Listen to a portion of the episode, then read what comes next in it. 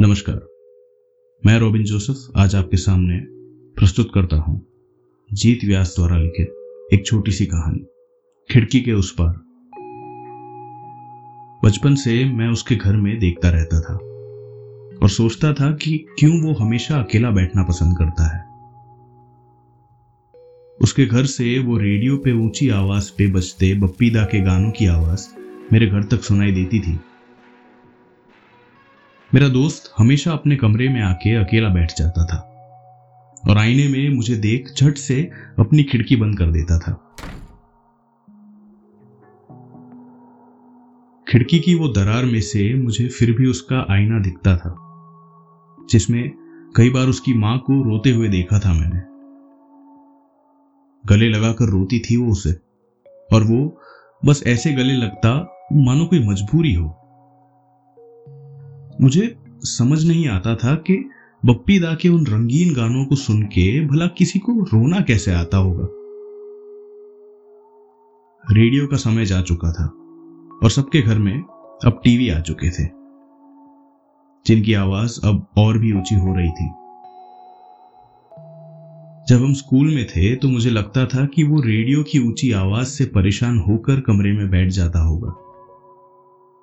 पर अब समझा था मैं। कि वो उस ऊँची आवाज़ से नहीं, मगर उन ऊँची आवाजों से परेशान था। फ़िक्र होने लगी थी मुझे अब उसकी। अपने माँ बाप को झगड़ते देख बड़ा हुआ था वो। क्या यू कहो, बड़ा हो रहा था वो। मैंने सुना है, बच्चे जब छोटे होते हैं, उन पर किसी भी बात का बहुत गहरा असर होता है। दिमाग पर कुछ बातें छप जाती है, बचपन के किस्से या हादसे। और उन बातों का उनकी ज़िंदगी पर बड़ा असर रहता है।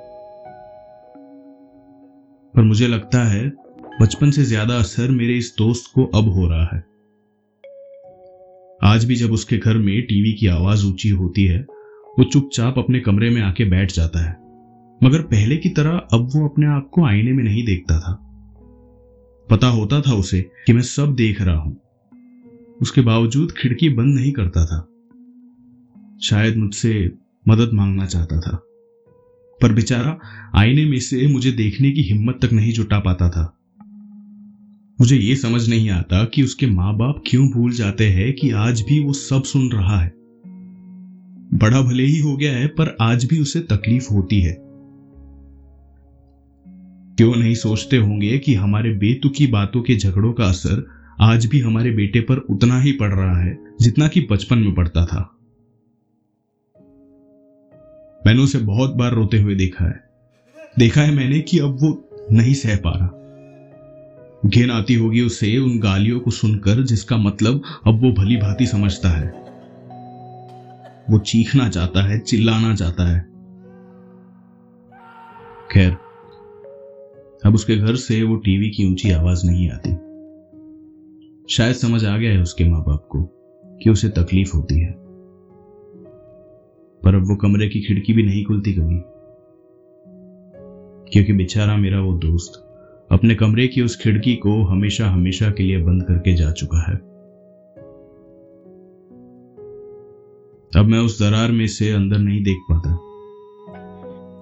बस उस बंद खिड़की को देखकर सोचता रहता हूँ उसके बारे में। अपने कमरे में अकेला बैठकर, मेरे घर के टीवी की ऊँची आवाज़ से दूर।